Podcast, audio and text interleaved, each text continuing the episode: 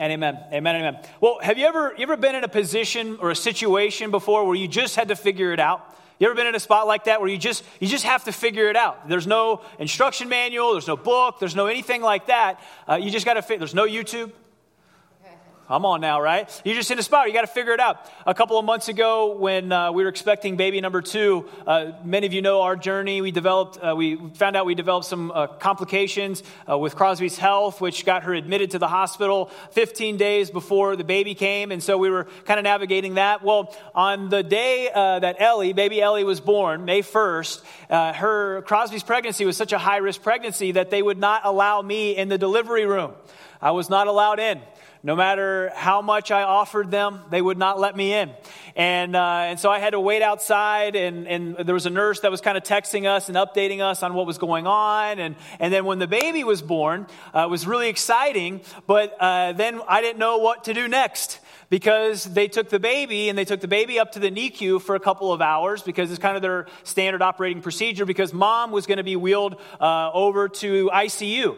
And so I step into this moment and I've got a baby in the NICU and I've got a, I've got a mom, my wife, uh, in the ICU. And so I was like, what do I do here? And so I ran up to the, to the, uh, the NICU and uh, got to be with my baby. I brought a, a photo uh, of the kind of the first moments of uh, being able to sit there and be with baby Elle Ellie. She's all hooked up. She was perfectly fine, no problems. It was just kind of their uh, procedure, and so got to be with her. But um, and when we she got checked in, she got her own room at the hospital.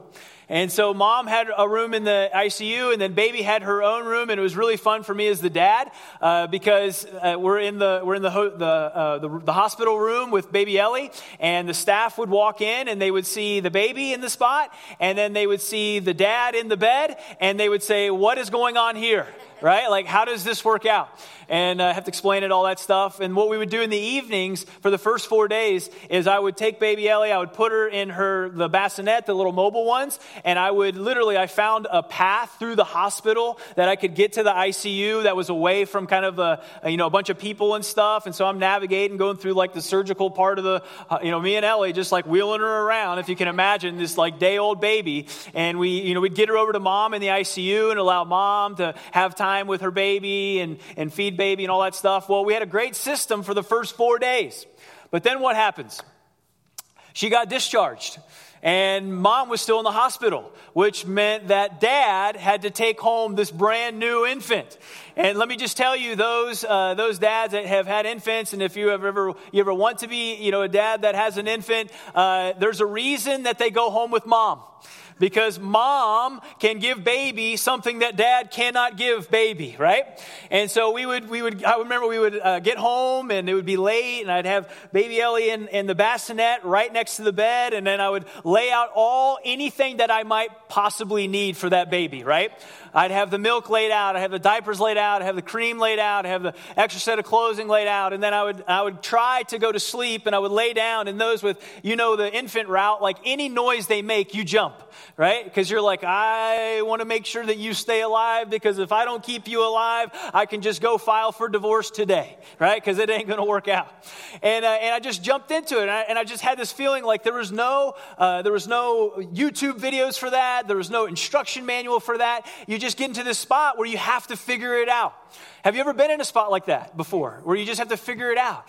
Has anybody ever anybody ever started a relationship before? Say yeah right? Some of you are like, oh boy, where's he going this morning, right? Anybody that has ever started a relationship, you know that you had the DTR conversation. DTR stands for define the relationship, right? At some point, one party or the other is going to want to know where are we going? What are we doing?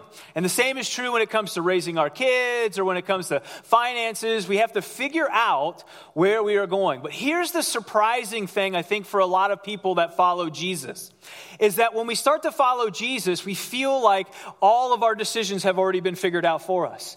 And you kind of wade in and you realize when it comes to your faith, faith is another area where we have to figure it out and we have to find our way. And does anybody find it interesting that when Jesus invites people to join him, he would say two things? He would say, Follow me. Let's try that again. He would say, Follow me. But do you ever notice how Jesus does not tell them where they are going? Is that interesting to anybody else? He says, He doesn't say, Follow me. Going to Chick fil A right after we do this thing, right? He doesn't say, Hey, follow me. Going to the Padres game, which who are over 500 for the first time at the halfway mark in over 10 years. Look at that. That is amazing. I will preach my heart out this morning, but I tell you about the Padres and we get a standing ovation. How about that, right? right? We love the Padres. But that's the surprising thing when it comes to our faith is that we step into this journey of following Jesus and we're excited, but then we get to this part where it's like, wow, I, I've kind of have to figure it out and kind of have to find my way. That's what I want to look at this morning because the, the good news for us is that this is not uncharted territory. In fact, we're going to look at a story in the Bible where the disciples were in the exact same spot where they stepped into this journey of following Jesus, but then they found themselves having to kind of figure it out and find their way. So if you have your Bibles, we're going to be looking at John chapter 14. John chapter 14. And I'm going to give some context for us before we jump into it, of course, as always. As you're moving in that direction, there's Bibles all over the place. You can grab it on your phone. Uh, I just want to encourage you to, to have the text in front of you this morning. But let me give you a, a, little bit of context. So the disciples, the disciples at this point in the story have been on quite a journey. They have uh, left really everything so that they could follow this person, Jesus, and Jesus delivered. He delivered. He, he had um, unbelievable teaching. He had teaching in which the, the scripture would tell us that he, was, his, he taught with such authority that people felt like he was either from God or from the devil. Either way, there was some power behind what he was talking about. And not only that, he backed up his teaching with uh, these miracles and uh, uh, wild experiences as they were kind of, they felt like they were a part of a movement, like they felt like they were part of something that was accomplishing something great. And if that wasn't enough, the crown jewel, really, for Jesus, what he eh, was able to accomplish was that he raised a guy from the dead. Now, I don't know about you, but if there's somebody that can raise somebody from the dead, I'm all in on that candidate, right? It's like, I'm, I'm in. I'm going to follow that person wherever. And so everything is going awesome, going so good, so good to the point where they start to believe this Jesus is actually the, the king that's going to return to Jerusalem and return Israel to power, and, and there's going to be peace and prosperity. And, and, he, and he says, We're going to Jerusalem, which was a great sign for all the disciples because that's where it was believed that he was going to announce his, his, his running for the kingdom, if you will, right? And he's like, They're all all in, so excited, so much uh, anticipation. And then he gathers his disciples around and he's like, I got a great speech for you. Here it is. I got to go. What? I got to go? All that we've been accomplishing, all, I mean, Jesus, you're missing the point here. We got more to do. There's a lot that's going to happen. He says, I got to go. And that's where we're going to pick up in uh, chapter 14, verse 1. So if you've got it, would you say, I got it? All right. So this is what it says Jesus says, Do not let your hearts be troubled. You believe in God, believe also in me. My father's house has many rooms. If that were not so, would I have told you that I'm going to prepare a place for you? And if I go and prepare a place for you, I will come back to take you to be with me, that you also may be where I am. And then this is like if you have your Bibles or notes or what, anything like that, this is one of the most um, profound verses for me because it's like Jesus says something that I don't think they realized or believed. He says, You know the way. You know the way. It's like he's saying, You already know the way to the place where I'm going. And Thomas jumps in, doubting Thomas, right? He says, Lord, we don't know where you are going, so how can we know the way? And one of the most famous parts in the scripture, Jesus answered, I am the way and the truth and the life. And what I love about Thomas in this passage is that Thomas asks the question that we all ask when we are facing uncertainty Where are we going? Right? When we don't know where we're going, we want to know where, where are we going? Have you ever made, have you ever made dinner plans with anybody other than you? Eh, eh, you know what I'm talking about? You ever made dinner plans with anybody other than you, which meant that you had to kind of decide with another person what you want to eat? And you, you approach them and you ask them this question. You say, What do you want to, to eat, right? And they respond to you, I don't know, we'll just figure it out. And you say, No, no, no. That is not how it works out because you know that you'll just you'll you'll wrestle and you'll argue and then you'll end up at Taco Bell for the second time this week, right? Oh, come on, all you healthy people out there, right? But you know that that's not how it works. You know because you when it comes to figuring out you want to know where are we going? Because anytime that we face uncertainty, we have this like human thing or maybe it's an American thing where we say, "No, no, no. I want to know where we are going." Now, this is true when it comes to deciding dinner plans or figuring out a relationship or when it comes to following Jesus. Like, even when it comes to following Jesus, we feel like we have this right to know where Jesus is leading us. But I remember, I remember when I was uh, first meeting uh, Krosby, who's my now wife. At the time, she was not my now wife. Uh, she was somebody that I was very interested in, and uh, I was excited. We had met at a, at a country concert, which is where all good things happen. And we met there and um, you know i was got her got her number and we, we started to talk and stuff. Well i was at a different place in my life. I had finished school and, and was kind of like i was kind of ready to, to take that next step. Well krosby was not at that place. She was finishing up uh, nursing school and she was, had planned on running a, a, half marathon the san diego half marathon. And on top of that she was going to be uh, uh, studying to take her nurse's test the NCLEX which meant that she had no time for me is what that meant. And I, I remember like trying to navigate this thing, and, and, uh, and I, I was not used to that. I was not used to kind of somebody else dictating to me how things were going to work out, right? I remember in one instance we had hung out, and it was like the beginning of the month, uh, you know, and I said, oh, hey, you know, I was like, when do I get to see you again? Which is a very romantic thing to say, right? To somebody that you're interested in. And she said, Oh, I don't know. How about three weeks from now, right? And I'm like, That's not how it's going to work, right? I can't work that way. And I remember calling her and, uh, and having this kind of serious conversation because I was so insecure in, in the relationship. And so I wanted to know, Where are we going? Right? I wanted to know, like, I, I, even communicated to her, I don't feel like I'm a priority to you. And if she would have answered honestly, she probably would have said, Yeah, you're right. You're not, right? But she was gracious and she didn't say that. But I remember. I remember feeling uneasy because anytime that there's uncertainty, we want to know where we are going. And here is why. Here's why. Because we believe if we can know where we are going, then we can find our way. Right? How many of you, how many of you use the GPS feature on your phone? Raise your hand. Say yeah, right? Right? We how many of you, how many of you thank God for the GPS feature on your phone, right? Hallelujah. You, it's like we can we can shut that part of our brain down, we can open it up to binging on Netflix, right? Or something like that. They can use it for something else. Some of you are like, oh, binging on Netflix, that's not very holy, Pastor Mike. Well, whatever, right? Right? But we love it. You know why we love the GPS? If you're not unfamiliar with GPS, you know, you just flew in here from Mars. How it works is that you enter in the address or the, even, even remotely the place that you would like to be. You push go, and the next thing that happens is that all of a sudden, all these directions on how to get there pop up.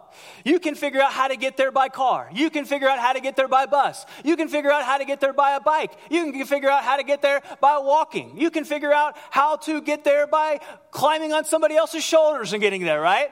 It's like it gives all of these, and we love that, don't we? We love that. We love knowing that if I want to take seven more minutes out of my day, I can go that way, or if I want to go this way, but we love knowing it because we feel like if I know where I'm going, then I can find my way. Here's the problem with it if you are a Jesus follower is that Jesus does not share the same concern. He does not feel any need to explain to you where he is leading you. He doesn't feel that. He, he, he's not sitting up in heaven thinking, oh, I, I don't, maybe I should tell them. I don't know. He doesn't feel that at all. But can I tell you some? I want to give you a big truth. he's, and we're going to look at it in a moment. Jesus does give us the big where. He does give us the big where. When we want to know where are we going, Jesus, like, where are you leading me? He gives us the big where. Here is where Jesus is leading us. He's leading us home. He's leading us home. Look what he says to the, the disciples when he just tells them, I got to go. Pick it up in verse 2. He says, My father's house, right? He's referring to God. It has many rooms. If that were not so, would I have told you that I'm going there to prepare, to prepare a place for you? And he says, And if I go and prepare a place for you, I'm going to come back so that I can take you to be with me, that you also may be where I am. You see, Jesus is taking us home. Turn to your neighbor and tell him, God has a place for you. Tell him. Turn to your neighbor. Tell him, God has a place for you. Right? Turn to your other neighbor and say, I'm not so sure about you. No, no, no, no, right? Right? But for everybody else, we want to invite you back next week. We're going to look at seven. We're going to look at all the different things, your hangups. Doesn't that sound so fun? We're going to look at pride and envy and gluttony. Woo! Nobody else? Okay, right? But we're going to look at these things that keep us from becoming who God has called us and created us to be, right? And we want you to come back for that. But Jesus gives us the big where. If you've ever like felt confused or frustrated with Jesus, Jesus is telling you where he's leading you. He's leading you home. And the way he's doing that, see, all the stuff that I think God brings into our life and the way that he challenges us and he stretches our faith and he builds us, all of it is so that he can get you to the ultimate destination, which is to get you home. That's his goal for your life, right? Yeah, okay, we don't get to live in the 5,000 square foot home all the time, right? Yeah, it doesn't rain Ford F 150s. If it did, I would be there, right? It, it, things don't always work out the way that we had hoped, but you need to hear this. God's goal is not always for your immediate comfort and certainty, His goal is to get you home. And that's what He's laying out for His disciples. I get it. I get it. It's hard. We don't have it all figured out. I totally understand that. Jesus says, but listen, my father's house has many rooms. If that weren't so, I wouldn't tell you that. And if I if I'm not if I had to leave, I'm going to leave so that I can come back to take you to be with me. He said because I'm going to take you home. You see, he doesn't always give us the small stuff, but he does give us the big stuff. But wouldn't you like to have the small stuff sometimes? Say, yeah. Like, wouldn't you like to know what's next in the journey? Like, like, if you're in a relationship, wouldn't you like to know if I'm making a good decision or a bad decision? You know, one of my guilty pleasures here lately, are you ready for this? Is a show. And it's a show on TLC. And it's a show called 90 Day Fiance. Okay? I don't know if anybody's ever seen this show before. A little embarrassed to admit that, but that's okay. In it, it's always interesting because you have two parties. You have one party comes together, maybe somebody's from out of the states, somebody from within the states. They come together, and inevitably, most of these relationships do not work, right? And they're so shocked. And you in the audience are like, Are you joking? Right? Like, are you kidding? But wouldn't you like to know what's next if you're in a relationship? I hope if you're in one of those relationships, you're not here this morning. If you are, we can talk after the church, right? But wouldn't it be nice to know what was next when it comes to relationship?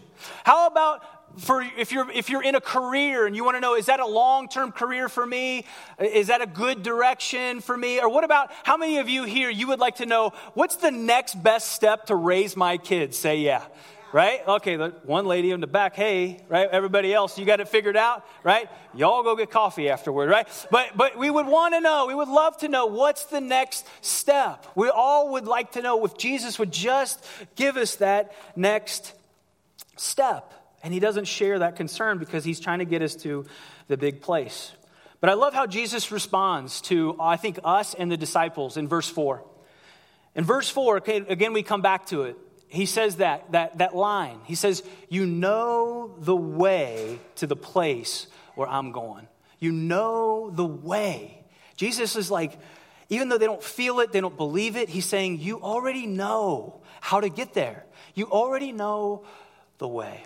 I remember a few years, it's been three years, over three years at this point, and um, we were, my wife and I, we, um, eventually I got out of that uncertainty part with my wife, and so she agreed to marry me, which is why she's here today, right? But I, I remember three and a half years ago, or a little over three years ago, where we were kind of navigating, and my mom had, uh, had been diagnosed with cancer, and our whole first year of our marriage, we were, she was living in Phoenix, and so I was getting over there as much as I could, and, you know, working out, being married for the first, our, in our first year, and um, just navigating that. And I remember like just really feeling like really perplexed. Like, where is God in all of this? My mom was the most sweet woman that you've ever met in your life. Like, never heard a fly. Like, never did anything you know bad. Any any any all of the reasons that we kind of think about. And, and here she's stricken with um, what we believe was probably like pancreatic cancer, which is like kind of the worst cancer to have. And we're just watching her just um, go through this, and treatments didn't work, and waste away, and, and just like wondering, where is God in all of this? And I remember kind of like searching scripture and reading and praying and meditating, and this verse popped out to me where Jesus tells his disciples, You know the way. You know the way. And can I be honest with you? I took that scripture and I, I just put that somewhere deep in my heart.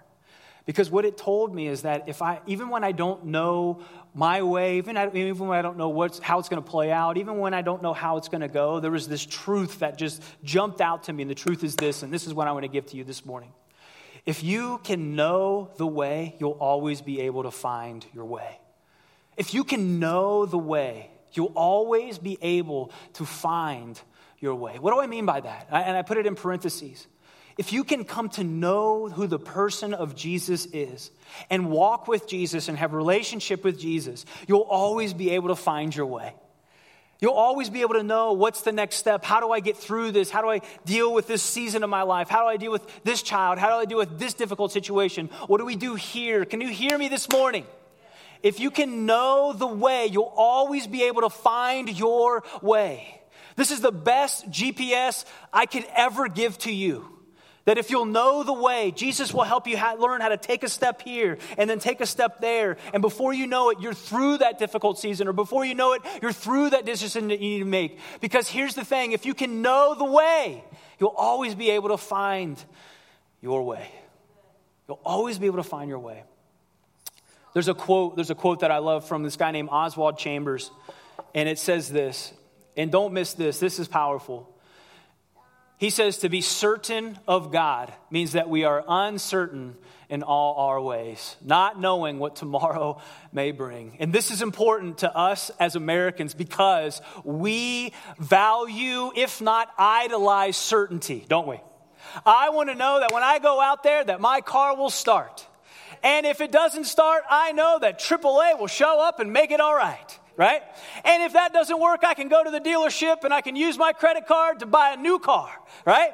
We, well, I know, I know, I hear you, right? But we love the idea of certainty. We want to know that things work for sure. It's as American as apple pie.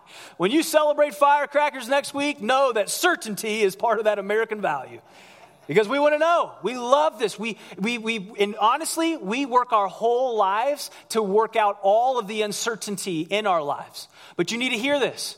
To be certain of God means that we are uncertain in all our ways. We don't know what tomorrow may bring. This is generally expressed with a sigh of sadness, but it should be an expression of breathless expectation. Why? Because we are uncertain of the next step, but we are certain of God. You can be certain of God. When Jesus says, I'm going to create a place for you, I'm going to take you to be where I am, that means He's going to take us home. You can be certain of that. I don't know what tomorrow's going to bring. I don't know how it's all going to play out. But one thing I can be certain of is knowing that God is certain.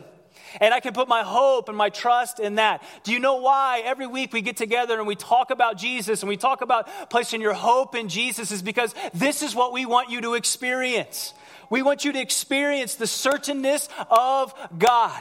Because when you are certain of God, you ain't worried about all the other stuff.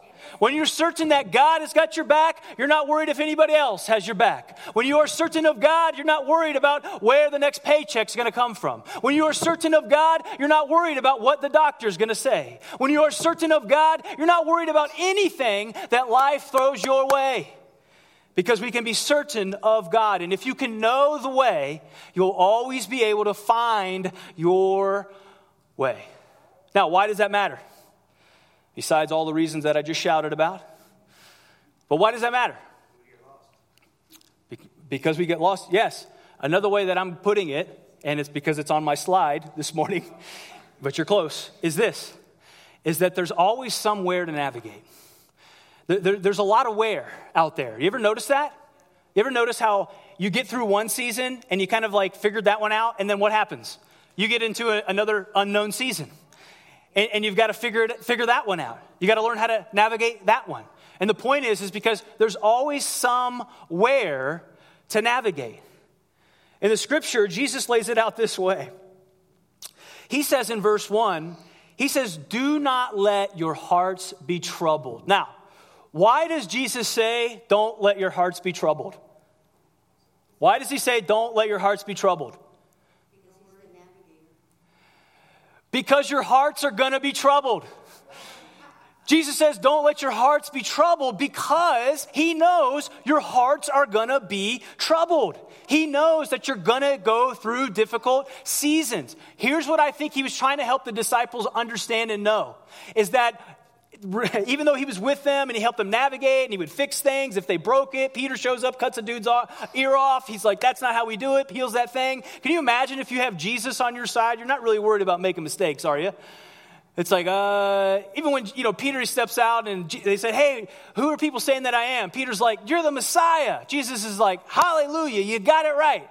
And then he turns around and he says, yeah, yeah, but you going to heaven, we're not hearing any of that. And then he turns around and he says, get behind me, Satan. I don't know about you, but that's probably a bad day, right? As a disciple. But if you got Jesus by your side, you're not worried about making mistakes. All of a sudden, Jesus says, I got to go, which means uncertainty rushed in for the disciples. And so, what he's, he's wanting to help them understand is this principle right here. If you hear nothing else, hear this.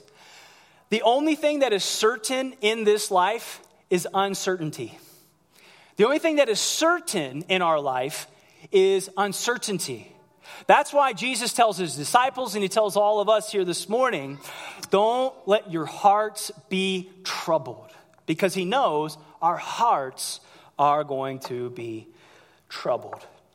Now, back to that, that point, I want to end with this is that there's always somewhere to navigate.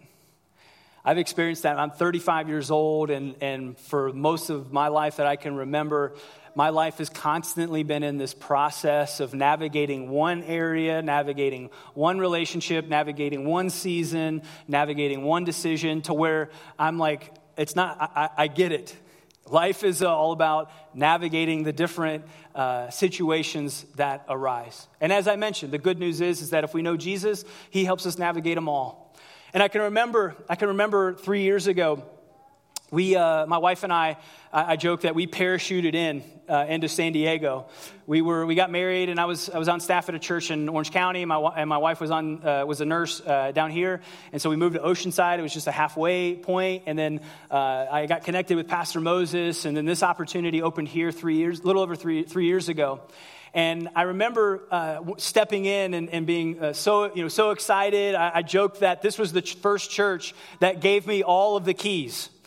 Like they, when they when I said yes, and they said great. Like here's all of the keys, and I thought that's interesting. I've never gotten all of the keys before, and we went to work. I, I saw a place where I, I, wanted to I wanted to make an impact. I saw a place where I wanted to breathe new life. I was excited about uh, Pastor Moses and South Hills and their vision for churches, and so and so we got to work. And as we got started, it was like another one of those jumping into navigating season. You see, when, when many of you, when you step in today, there's all of these like processes and procedures. The building looks nice. You know, there's all these like great things that are in place. That was not the case when we got going. In fact, uh, when we got going, there was a, a family that had a, a, couple of different positions that they were occupying. Uh, and when we kind of decided, hey, this is South Hills, this is the direction that we're going, uh, they, they decided that they didn't want to be a part of that. And so as we jumped in, my wife and I, young, 32, ready to go, we had zero staff. Yay! Right? Oh, that's not, yeah, right? Oh, that's not, you're not supposed to get excited about that, right? So we stepped in, we had no worship leader, we had no kid, we had no kids person, and, uh, and, and we had to kind of like rebuild this thing. And we, the way we do church is very different than we do now. When we stepped in, we would have a service like today, and then, sit and, and then six days, we would make as many improvements as we could, and then we'd come back and we would worship together and we would teach, and we would, we would continue to do that. And there was this constant like flux of navigating this. And the, here's the amazing thing, too, is that all along, along, God gave us exactly what we needed to get us to where we're at. I, I remember I had a conversation with the Camberos family. If you don't know them, Blanca is our Kid Nation director, and her husband is Domingo. And I, I joked in the first service that I, I, I, went, I went and I wined and dined them. I took them over here to the local Applebee's uh, it was a joke, by the way, right? Yeah, I took him to Applebee's and asked her, I said, Would you step in as our Kid Nation person for three months? We'll reassess after three months. We'll figure it out if we need be. That was over three years ago, right? And they've just been amazing. And I, honestly, Blanca has built one of the best Kid Nation uh, ministries, if not in this area, in the city. I'm not joking about that. What she's built and her team, and it's been amazing. Domingo, same. Anything that I gave to him, he just ran with it, built it. And then lo- not long after that, uh, uh, God sent us the Pitts family. If you know Tim, Tim's one of our key volunteers, and he just he literally I used to I used to do a lot of the things that Tim does in the morning, which is cleaning, getting set up. And I was out there in the parking lot. Tim rolls in in his car and he says, "What time's church?" I said, It's not for another hour and a half. Come back, right? And uh, he did. He came back and, and started to attend, and before long was serving and, you know, and has become a pillar in this church. And then not long after that, God sent us to Rubio's, Mike and Rosanna Rubio. And, and I remember the first time I met Mike was in the hospital. He had a major heart uh, uh, uh surgery and, you know, was like, it wasn't really sure if he's going to recover. And he said, kind of made a deal like, hey, God, if you get me through this, I'm going to start coming to church, doing things. And sure enough, he started to darken the door a little bit. And then before long, he was in, him and Rosanna. And then we got to baptize both of them right on this stage. And then just jumped in and has been just pillars. And then uh, Nico was all, Nico has been here since the founding of the church 75 years ago, even though he's only 40 years old, right? I'm just joking about that. But Nico is just here and ready to serve and ready to take this thing and move it forward. And, um, and we even even have uh, Miss Joanne, who's, who's here this morning, and it was her aunt who actually planted this church, which started over National City in a. Where did the church start? In a chicken coop was the origins of where we are. It's amazing. No, that's amazing. And, and you know, and I've noticed just in our last like couple of years, just all the different things that we've navigated. But as we've navigated that, one of the things that we have done is that we have agreed as a community that we're going to follow Jesus. You know, we're going to know the way, and He has helped us, and He's helped navigate our way. And God has given us amazing teams and volunteers that to help us get to where we are at this morning. But but we for but we're we're in this season again my wife and I are in this season again where we feel like it's this another season to navigate has emerged for us. As I mentioned, my, as we were a couple of different factors, a couple of months ago, we discovered my wife has pulmonary hypertension, which is an incurable disease, and we're navigating that, figuring that out. Not to mention that we've got two babies under the age of two, which is a, it's a great decision, right? Whoever does, does that. But um, but it's just been like, it's been a lot over the last couple of months. And, and if you back up even beyond that, as we were expecting baby number two, we lost Krosby's grandpa. And it just for us, it brought family into a real sharp focus for us. And, you know, we were trying to, starting to ask questions. Her family's all up in Orange County. And, you know, and we've kind of, like I said, parachuted in here and doing family, doing the married thing, and, and obviously like loving on, on this church. And so we just started to navigate what, you know, what does God have for us? And we started to pray and started to fast, started to seek God uh, about, you know, what, what, what is the next step? We kind of felt some movement. And as we got closer to that second baby being born, we were hit with that news of uh, Krosby's health and put us in the hospital for 25 days. And, and we just felt like that was confirmation that it was time for, for us to, to step down as the pastors. And so we, we came to that decision. It was not easy to come to that decision. Um, like I said, through lots of just praying and fasting and kind of seeking God and figuring out, you know, what was next for us, um, it just got to this point where I felt like I, I, I, can't lead the church in a healthy and effective way and lead my young family in a healthy and effective way. And one of those things had to give. And I, I wanted to be the dad for my little girls that I always wanted to be and the husband that I always wanted to be. And so we, we've decided that this is another season where we're going to be navigating, um, navigating it. And uh, I know that's like, obviously, uh, for some it's a big surprise, and maybe for others not so much, but um, that's like, that's where we're at. And so I want to invite Pastor Moses to make his way up here just to kind of help us figure out, you know, um, what is next for us. Obviously, we'll have lots of time to have conversations um, about kind of how we got to this point. But, um, but we wanted to, one of the things that we value is, is you know, being able to be a family and share these things. And so we wanted to bring this before you and share this with you. Um, that that's where we're at and that's what's happening. Um, but the good news is, is that there's a, there's a great plan in place. Um, and that's why this handsome man is here this second, second to handsome. morning. So, um, one of the things that you know normally happens in these moments of transition is uh, your your human head and your human heart start to um, wonder, like, oh my gosh, did Pastor Mike do something wrong? No, he's he didn't do anything wrong. He's not being fired. Um, he didn't break any rules. Didn't uh, it, there was no moral failures. Uh, none of that. Um, this is truly just uh, some unexpected um, seasons of life that ultimately life chose to bring onto his plate. And as, as a man of God, and as a, as a husband who's responsible for a wife, and, and as a father who's responsible for two kids, um, he's making the decision that God needs him to make. So this isn't uh, this isn't uh, Pastor Mike. Are you doing something that God is not asking you to do? This is not that at all. Um, so Pastor Mike and I, we've been in prayer uh, for quite some time now. With what is God doing in his heart? What is God doing in his life? What is God doing with his family? Um, and as these circumstances arose that he could not plan, nor can Krosby plan, um, there was some things that ultimately um, needed to happen in order to make sure that his wife was being taken care of and that his, his, his girls are being taken care of. So I just want to make sure that I first, you know, make sure that you understand – Nothing wrong happened. Pastor Mike and I are still great relationship. We're still great friends. As I've mentioned to you several times, he really is my favorite campus pastor for many reasons. Not only because he's the best looking one, but uh, he is the only guy uh, out of my, all my campus pastors that I actually can talk sports with. All the other knuckleheads are like, what's a basketball and what's a baseball? And I'm like, uh, never mind. Just go preach. Go preach.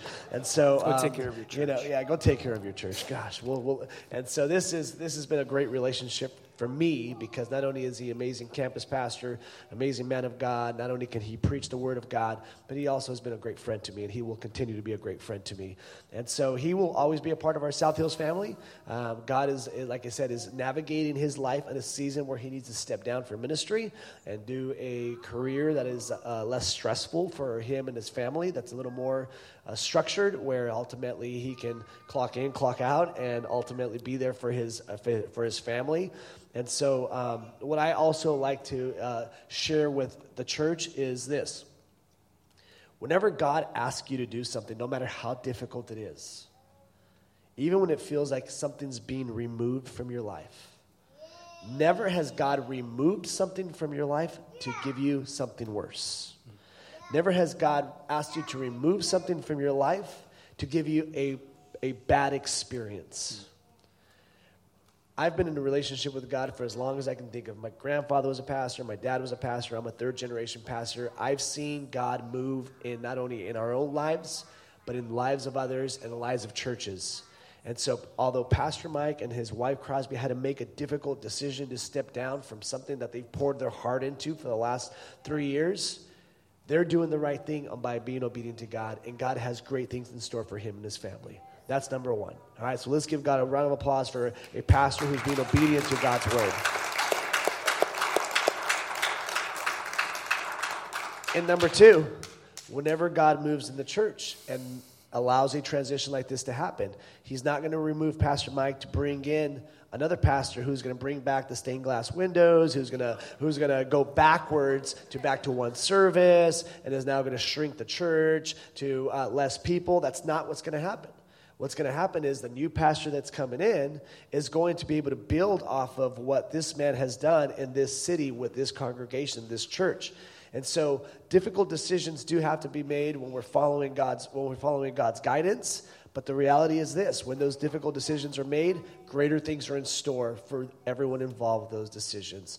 And so I just want to make sure you guys understand yes, I oversee multiple campuses. I have to be a part of these transitions when they do happen. Never do we ever ask a pastor to come in for just a short season, like six months, a year, two years, three years, four years. We always ask them to come in, come in um, ready to pastor a church um, for the rest of your life. That's always the mindset, and that, and that has always been the mindset. But the reality is, we also understand life and God change things in certain seasons, and we submit to that. Mm. We submit to that because at the end of the day, this isn't Pastor Mike's church, this isn't Pastor Moses' church, right. this is God's church. Right. This is God's church, and this is God's son. And we're going to be obedient to what God has in store for his son and for his church. And we're going to trust the guidance and direction the Holy Spirit is, is, is leading at this time. Does that make sense to everybody? All right, so if you can do me a favor and just, uh, I just want to pray for Pastor Mike, and I just want to thank God for the privilege that I have to call him friend, and uh, the privilege, privilege, that I have to uh, let him be a part of our, our South Hills family. And I just want you to just extend your arm out to him. And this is, you know, just is just an agreement that Pastor Mike, we're in support of you. We're believing that God has uh, great, great things in store for you and your family, and that God has great, great things in store for South Hills, San Diego. Uh, let's just go pray at this time. Father, we just thank you.